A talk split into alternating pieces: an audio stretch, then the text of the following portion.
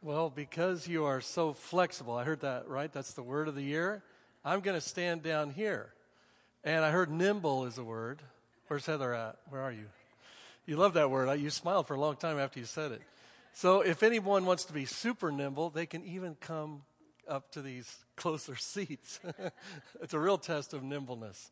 But I thought if I was a little closer to you, I'd feel better. I don't like, I don't know why. Uh, I remember once we preached in EPC church, it was uh, Central in St. Louis, Missouri. And they have the like two giant, uh, what's the word I want to use? Pulpits. You know, like it feels like up in the air, like suspended. And there's, you're so much higher than everybody. And I just felt like I'm not higher than anybody at all. So I think I should be down here uh, with you all. So, yeah, am I up? James, can we go to the. And then I'll see if this is going to work. All right. Does it show on the back or no? Only here. All right. So I might have my back to you some, but I'll try not to too much. So, uh, our tagline for our ministry reaching out to Muslim people and helping others do the same. Um, thank you for that wonderful introduction. Uh, we, we do reach out to Muslims. Um, it's been a, a pretty amazing journey since uh, we started that um, in 2007, and God's taken us to so many places. Let me ask you all how many of you know a Muslim person?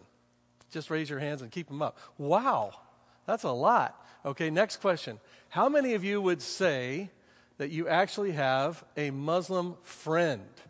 That that Muslim you know is, wow, this is great. We need to hear. If you can come to the to the to the little Q and A time after this, we would love to hear from you, how you met these people, how you became friends, and kind of what that looks like for you. So yeah, let's do that. Um, so what we do and where we go. So the picture on the left, where do you think that is? Anybody want to take a guess? Toledo, is not correct, but it's a good guess.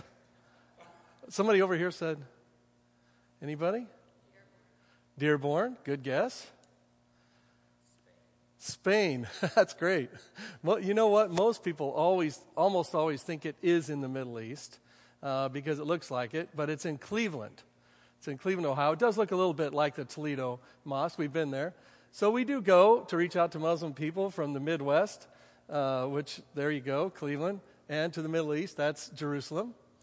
Um, and we have different purposes. So the first one is evangelism. We really want Muslims to know Jesus. Um, this is our friend, I'll just call him Mr. H. Uh, Mr. H is from Iran. Iran's in the news a lot right now, right? And Mr. H is someone that we met um, through a, a mutual friend who was riding a city bus, and Mr. H was also on that bus. This was in Ypsilanti. And our friend, uh, Mert, was actually picking up trash on that bus. And our friend, who, be, who became our friend, uh, Mr. H, was so impressed. Who, who rides a bus and picks up trash? Who does that? Isn't that for the people that run the buses, after all? So he was impressed, and then they began to talk, and then they began to do Bible studies at McDonald's. And then Mert, who is my outreach partner, he and I would go out when we lived in Ypsilanti and Ann Arbor area. We'd go out every Thursday to reach out to Muslim people. And so then he invited me into this, and we would always go to McDonald's to study the Bible with Mr. H. Now, Mr. H had left Islam before he ever came to America to go to EMU, to Eastern Michigan University.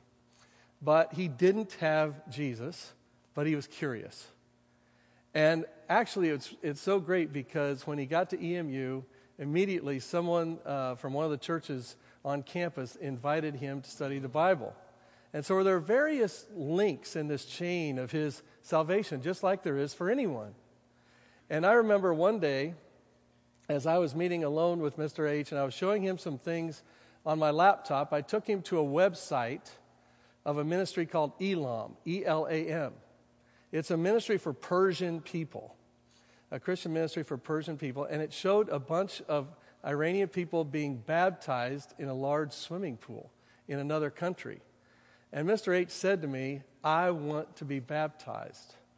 And I said to him, I think we need for you to get to know a little longer who Jesus is, and that you need to see that Jesus says that we need to count the cost if we're going to follow him. Because I knew if he went back to Iran as a new Christian, if they found out, he'd be in trouble. Uh, in Iran, there's something like a five to eight year mandatory prison sentence if you put your faith in Jesus and it, you're found out. So I wanted him to really think through does he really love Jesus? Does he want to commit himself? He did. And uh, these are just pictures of us with him as we're studying the Bible and presenting things to him. And this is Easter, and this is the day he was baptized um, at Cornerstone EPC Church in Brighton. And so I was so blessed. Uh, Mert, my outreach partner, and I were so blessed. We said to him, uh, We really want to take you to a nice restaurant to celebrate your baptism. And I gave him some choices. And where do you think he picked? McDonald's, on Easter Sunday. So here we are. Our Easter fancy dinner is at McDonald's because to him, that was the place where he grew to love Jesus, to know who he was. And so that's where we wound up was McDonald's. There's Mary Jane with him. That symbol, by the way, that he's holding, that's Arabic and, and Farsi. It's the letter N, and it was used in Iraq in the Mosul area when ISIS chased Christians out of that part of Iraq, and they would paint this N symbol on the homes of Christians because N stands for Nazarene, the Nazarene. And so it's been a symbol uh, of pride for some people that we stand for Jesus. This is our website that was mentioned, ilovemuslims.net. I give this card to Muslims everywhere we go. If I'm in a gas station and I see a Muslim guy, I just approach him, I greet him, I say hi. We can talk more about how do I know he's a Muslim. Sometimes I get it wrong, but not very often. And when, they, when Muslims see this card and they read the word, I love Muslims, they're always shocked. Always. They say, Why? Why do you, why do you love Muslims? One guy in a mosque in, in uh, St. Louis said, It's a good thing somebody does. Muslims are so used to being marginalized and rejected that when people like you, which is pretty exciting, show love to them, often they're shocked. Um, and then we, this is the website. Um, the last entry I did was Do they have Sharia law in Dearborn, Michigan? As Mary Jane and I travel all over the country, we, we're in churches and we do our seminar, and people will say to us, Well, don't you know they have Sharia law in Dearborn? And we say, Well, we go to Dearborn quite a bit. Uh, in fact, uh, I just made a video in front of a, a big nativity scene in Dearborn and we go door to door witnessing in Dearborn, and we go door to door, and this is something that some of you might be interested in. We go door to door Christmas caroling every Christmas in Dearborn. And most of the Muslim people absolutely love it. And so, yeah. And then um, our second purpose in our ministry is really, uh, you can see the alliteration uh, going here, evangelizing first. And then we just want to get out to churches. You, man, this is amazing. When I saw how many hands were raised, this is so unusual. Uh, that's probably partly because of, of your location, but many, many churches we go to, there might be one or two hands that, that go up that they even know a Muslim, and, and, and not anyone saying that they um, actually have a friendship. In fact, some churches, we've had some churches, they don't want us to come they say, We don't want to hear anything about Muslims. Uh, we, we've kind of heard it all. And so it's just so refreshing. We want to hear your stories. This is a weekend seminar that we do um, all around the country, mostly in EPC churches, because we want Christians to understand a little bit more what is Islam and how can we reach out to Muslims. So that's what we do on Friday and Saturday. And then we always take people to visit a mosque. Now, here's another question How many of you have actually been inside a mosque? One, two, three. Okay. All right. Well, if you want us to come and take you on a tour sometime, we'd love to do that. Um, And then we take people out to eat at a, at a local Muslim owned and operated restaurant. It's so interesting. We see people on Friday night when we say, How many people will go with us to the mosque? And people are kind of looking back and forth at each other and maybe raising their hand about this high because they're afraid to go to the mosque. Um, I had a pastor um, in the area, and he said uh, he had he had a relationship. Actually, his his son played soccer on the same team with, uh, with a Muslim kid, and and he said I got to talking to the Muslim kid's dad once during practice, and um, and I said, man, that's great. And he said, yeah, he's actually a leader at the mosque. I said, fantastic. Have you ever gone to the mosque? And he looked at me and he put his head down and he was real sheepish and and uh, he said, No, I never have. I said, Why, brother? And he said, I'm afraid they'll kill me there. And so we know when we when we visit churches that people have fear, and so we want to we want to help them overcome that uh, fear and reach out. And so what we find is once we make it through the mosque, they're relieved. We go to the restaurant and they say, "Wow, we really like this food." And by the end of all of this, they're smiling, they're happy, they're relieved, and they say things like this Muslims are just people. And we say back, yeah, they're just people. They're just people like you and me. But they need, like us, they need Jesus. Yeah. Um, and then we have, as I, I think I mentioned, we have videos. We have our, our YouTube channel that's uh, under my name. And uh, the one, actually, the one that we just did of singing Christmas carols in a, in a uh, market in Dearborn, somebody put it on a Dearborn uh, Facebook page. And so for us, it got a lot of views. I think it's up to 700, which for us is a lot. Most of our views are like 70, maybe 200. One of the views that I'd love for you to see is with my 94 year old mother. Mary Jane always does the video with my phone. Um, and I interviewed my 94 year old mother about a time she reached out to a young Muslim uh, mother in a mall. And so that, was, that came out really well. So we want Christians to think about Muslims like God does and love them like Jesus does. That's why we do what we do. Our third purpose is, as mentioned before, we want to enlist global workers, missionaries, to go to the, to the world. Um, one third of the world has never heard the gospel. Uh, and that same one third really doesn't have access to the gospel. Isn't that amazing? I mean, think about how many people that is. What do we have? How many people are in the world now? Is it 8 billion and something? And think of a third have never have never heard. And so even if if today somebody here says, "You know, I feel like I've had a tug in my heart to go somewhere where people haven't heard, please come and talk to us. We would love to talk to you about that. Um, there's a couple in this picture. They're in the middle, in the back. And Mary Jane and I met them uh, in April of 18, and they felt a call to be missionaries. I think it was 15 years ago, 15 years before this. And they said a lot of life got in the way and they didn't make it. They had lots of struggles.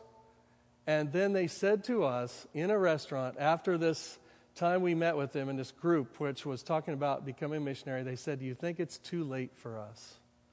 And we said, It's not too late. And so we began to do things with them. We took them to up here to Dearborn on an evangelistic trip. We uh, took them with us to the Middle East on a trip. And in April of 2019, one year later, they were approved by World Outreach, which is our the sending agency of this denomination, the EPC, they were approved to be missionaries to the Middle East. And here they are this month in the Middle East.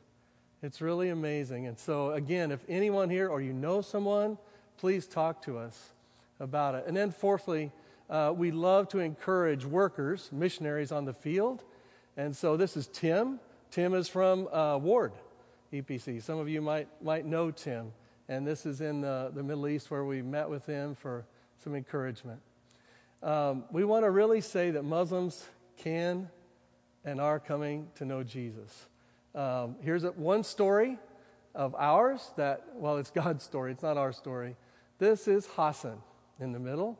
This is our youngest son when we met him in 2014.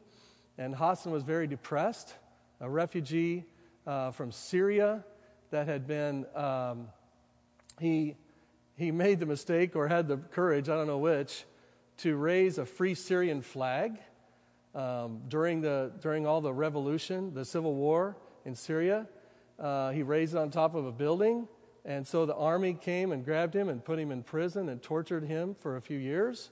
And um, he actually said that at one point he was unconscious. They threw him out in some kind of pile of bodies or something. They thought he was dead.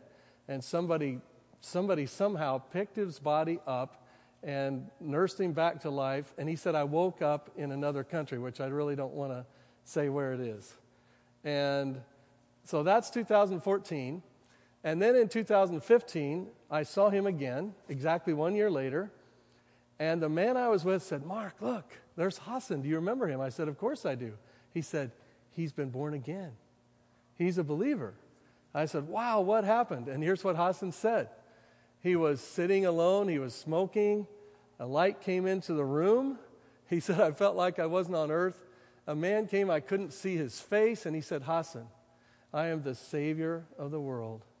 I'm the way, the truth, and the life, and I want to introduce myself to you. And Hassan didn't know John 14, 6. He didn't know that scripture, but Jesus does. He said it, he quotes himself, right? And so Hassan went the next day to the organization that we are privileged to work with, and we'll be there in, wow, now less than a month, three weeks from tomorrow. Uh, we'll be flying to that part of the world. And uh, he went in there and they talked to him, and he's a follower of Jesus now. And so here he is the next year. Look at the difference. It's really amazing. And here was uh, later that year with another friend from that background. And here is uh, a year ago when MJ was with me.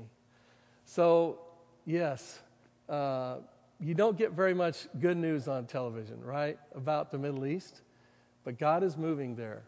And He's moving under the radar. It's really cool. It's the kingdom of God.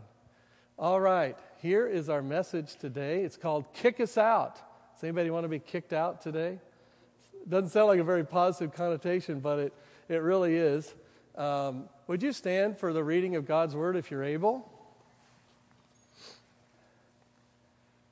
And Jesus went throughout all the cities and villages, teaching in their synagogues and proclaiming the gospel of the kingdom and healing every disease and every affliction.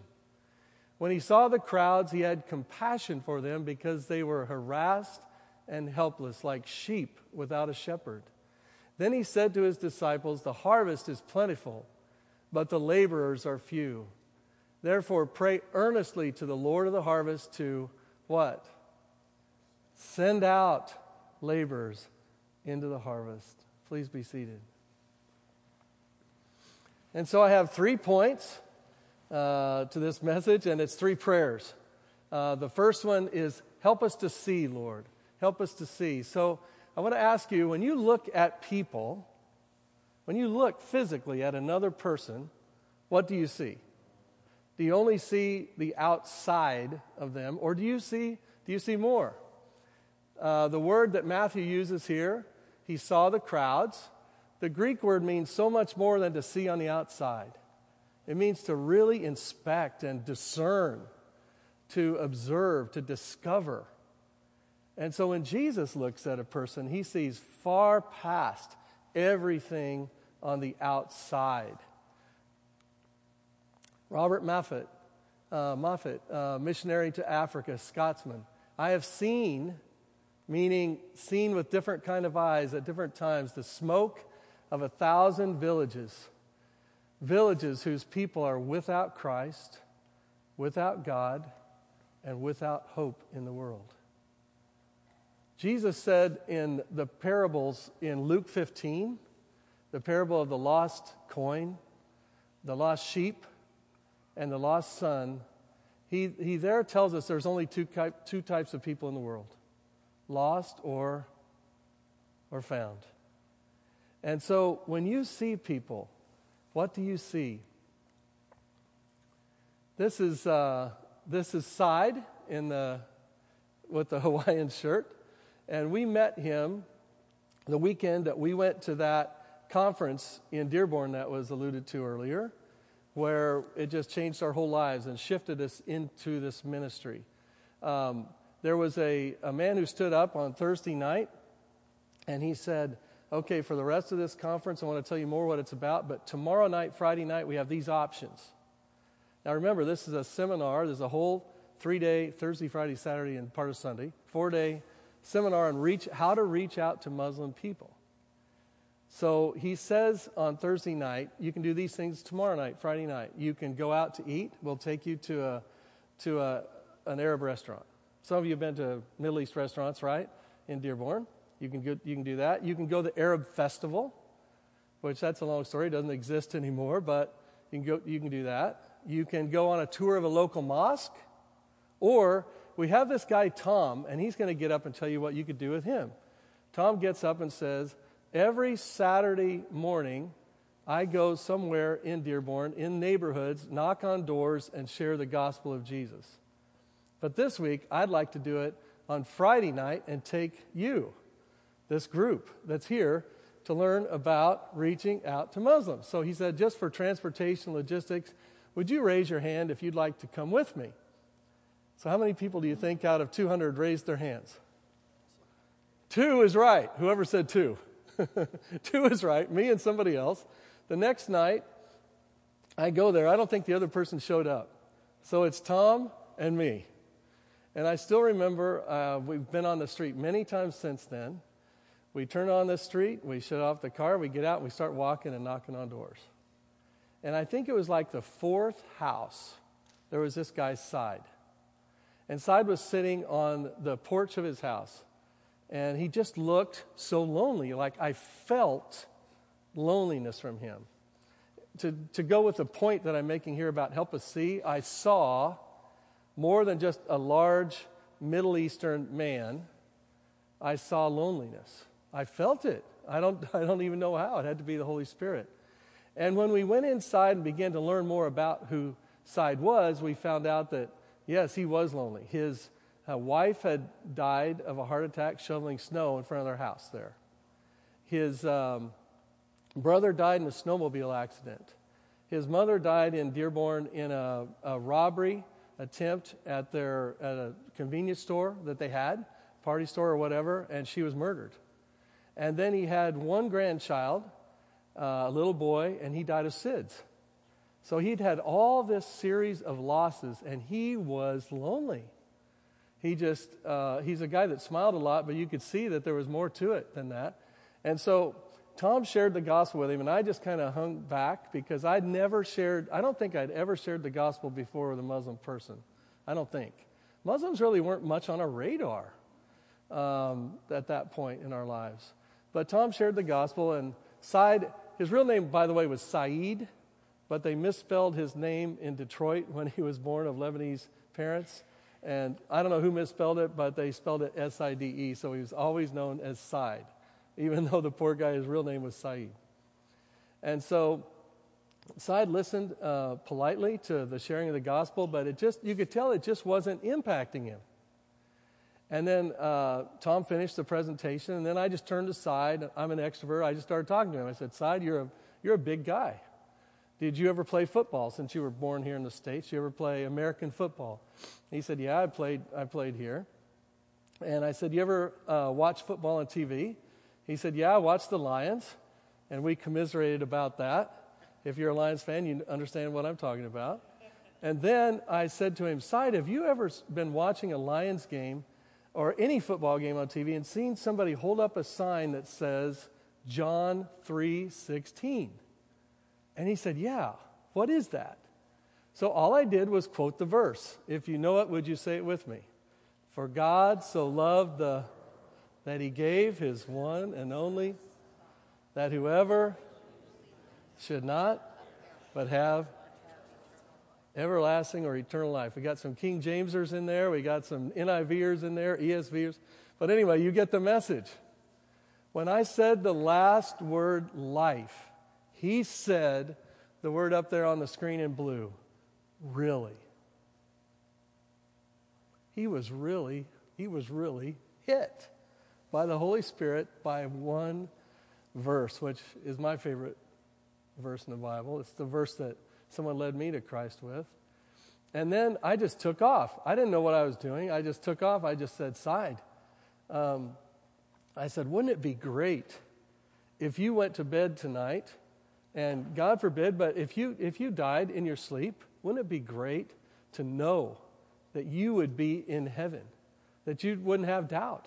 Now, I didn't know anything about Islam, really, at that point. I didn't know that Muslims fear hell. It's a huge fear that many, many Muslims have. Um, and I didn't know at that time that they have absolutely no assurance of heaven, no matter how good of a Muslim they are. Because the Quran says, their book says, that God has a scale and He weighs your good deeds and your bad deeds. And if your good deeds outweigh your bad deeds, you might, you might go to paradise, but God doesn't have to do that. Why? Because God's a king, and kings can do whatever they want. And so you just never know as a Muslim. And so the Holy Spirit knew, and he was, and also he had very bad health, which I didn't know. And so I think fear of, of actually physically dying was also there. God knew all of that. I finally just said to Side, Side, wouldn't you like to put your faith in Jesus? Wouldn't you like to invite him into your I don't know what the prayer was. Pray with us to do this. And he said, I'll never forget it. He said exactly these words. Who could pass up an offer like that? That's what he said. So I just led him in some form of prayer of salvation, and then um, he died actually within a year and a half, I think it was. But um, yeah, Lord, help us, help us to see. When you see Muslims on television or the people that you know that are Muslims, what do you see?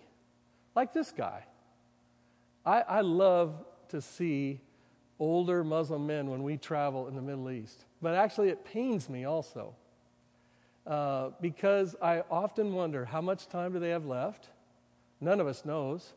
But if you're older, it's, you know, um, and has he ever heard? When I look at this guy, I mean, what do you see when you look at this man? Anybody?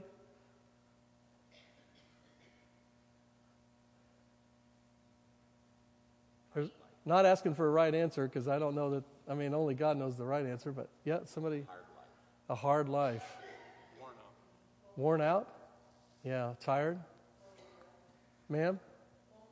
Loneliness. Loneliness? Wise? Yeah. Yeah. Lord, help us to see beyond a facial, you know, what somebody actually looks like on the outside to who they are a little bit more on the inside. Help us to see, Lord. I mean, if you go to a restaurant today and you have a server, ask the Lord to help you to see. Um, one of the tools that we use with Muslims all the time as it relates to evangelism is we, um, we will say to them, Is there anything we can pray for you about? And in 12 years, we've had one Muslim person say no. Every other time, whether it's in the Middle East or here, they've always said yes. And then we pray on the spot so they can hear how a Christian prays. And so they might be from they might be from Yemen, let's say for example. And so we'll just we'll just pray like this. Father in heaven. We pray to the Father. Jesus told us to do that even though Muslims don't believe God's a father. We still do it because we don't want to be ashamed of that. Father in heaven, we thank you for Muhammad here. Father, Muhammad's family is really suffering in Yemen, and they have fear uh, because of the war. They have fear because of they've had uh, relatives die of cholera, and they're afraid that more might die from that. And they have fear because of malnutrition that some are suffering there. Lord, we pray that you would help them to have food, that you'd keep them safe, that you would come and touch them. And sometimes I'll even throw in and that they might really see Jesus for who he is. And then I say, in Jesus' name, amen. We did have one Muslim ask us not to pray in Jesus' name, didn't we?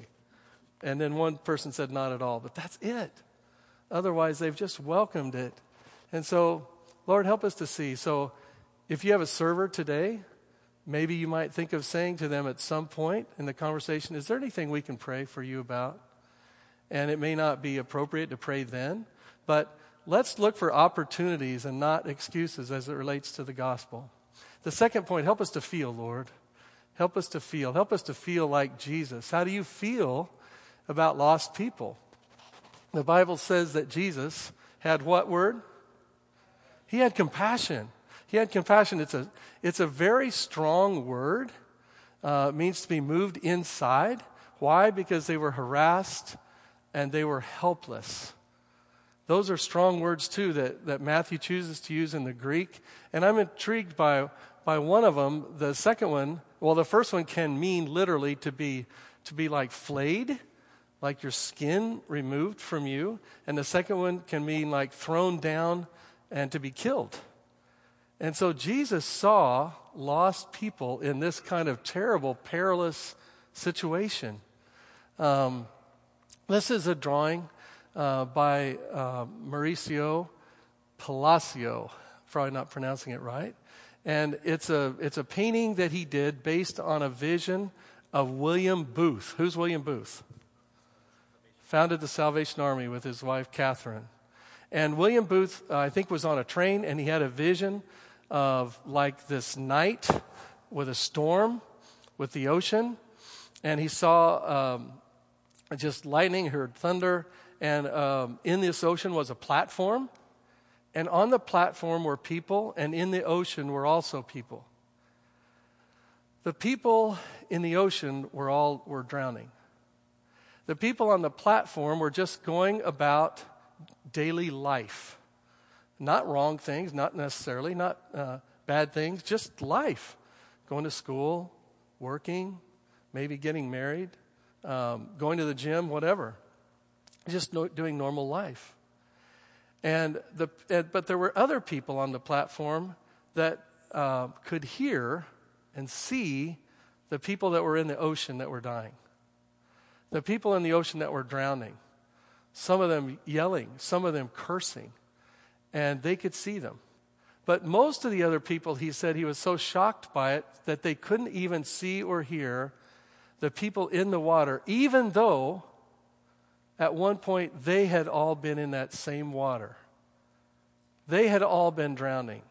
Someone had helped, like you see some of the people there throwing out life buoys or trying to get a lifeboat or something. Someone had done something to help them get out of that water where they were drowning and up onto that platform. And so Booth said that so many of the people on the platform didn't seem to have any care that is, any agonizing care about the poor perishing ones who were struggling and drowning right before their very eyes. This, this desire to see people be rescued starts in our hearts. Does anybody know who this man is? This is Richard Wurmbrand. He um, started um, famous ministry in the first days after my conversion. He said, I felt like I would not be able to live any longer. When I walked on the street, I felt a physical pain for every man and woman who passed by. It was like a knife in my heart, so burning was the question of whether or not he or she were saved. I met this young man in, uh, in the Middle East. He had become a follower of Jesus. And I said to him, Tell me your story. He said, Well, I had a friend. I was, I was raised a Muslim in Iraq. And I had a friend that kept trying to tell me he had become a believer, a follower of Jesus. And he kept trying to tell me I should too. And I never listened to him. I never really cared. It just didn't sink in until one day when he told me the same thing he'd always told me. He had tears in his eyes. And that's the day, that's the day that I became a follower of Jesus. Help us to feel, Lord. Help us to feel. And then, third and last, kick us out, Lord. So, the questions here are what are you willing to do and where are you willing to go to reach out to lost people? This is the familiar verse that most all of you know. The harvest is plentiful, the workers are few. Ask the Lord of the harvest, therefore, to what? Send out workers into the harvest field. Now, this is an interesting word, send out. All of these words I'm bringing attention to are really strong in Greek, but this one, cast out, drive out, compel, expel, with the usage of force. Uh, it's where we get our English word ballistic. Ek, out, ball, ballo, throw, throw out. Jesus uses a strong word.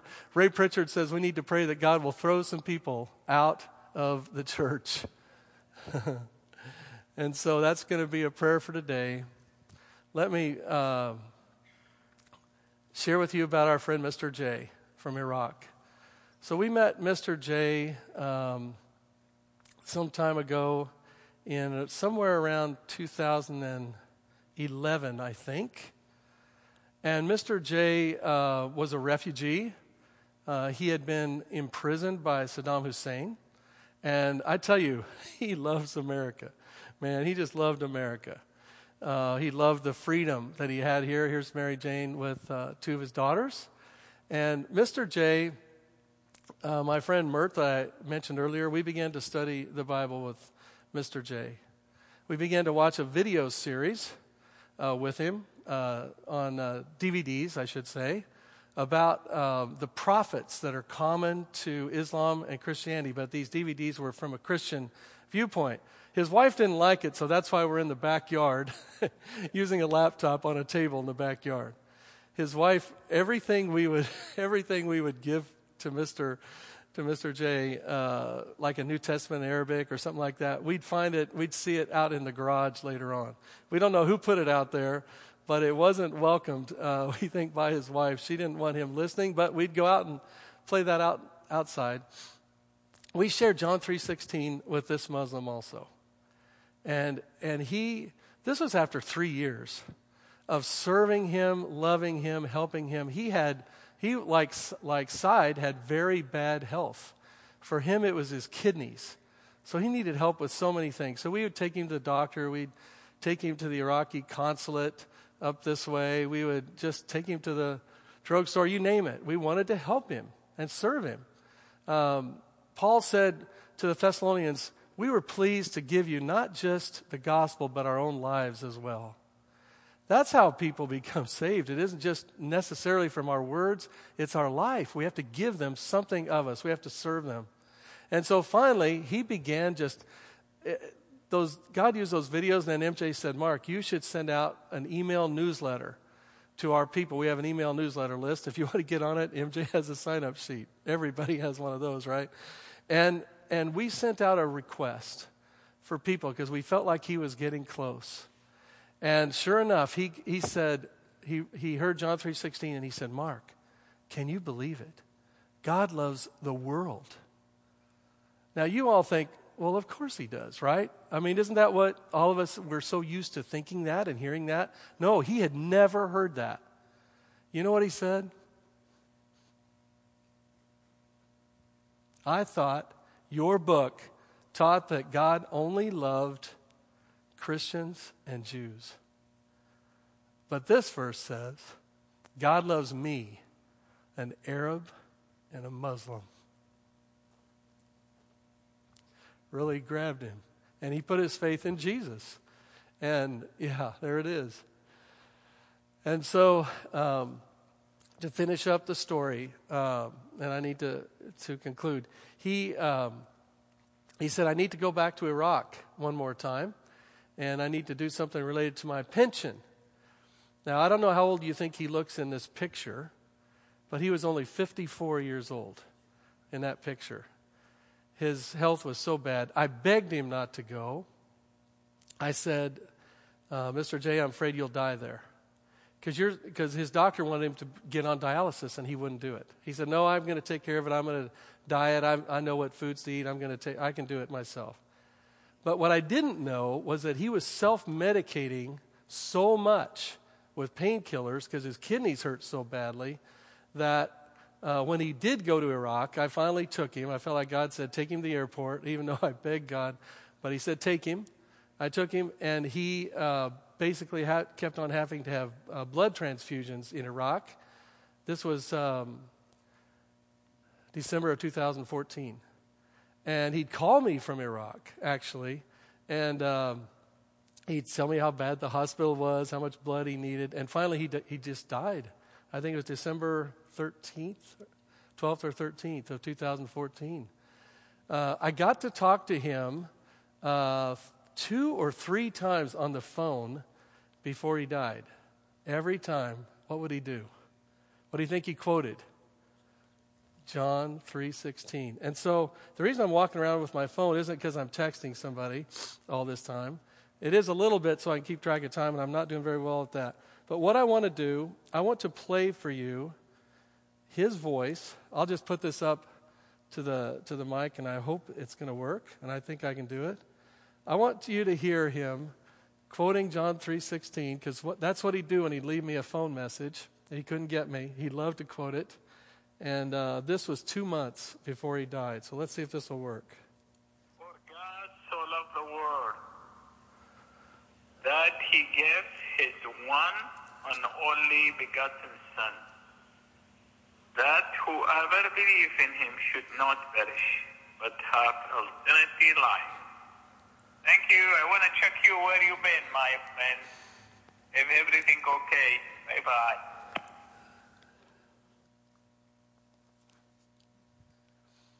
I got to go to Iraq and meet his family in uh, February, I think, or March of 2015. His sisters, I told them uh, I'd given uh, their brother a book. They said, We know.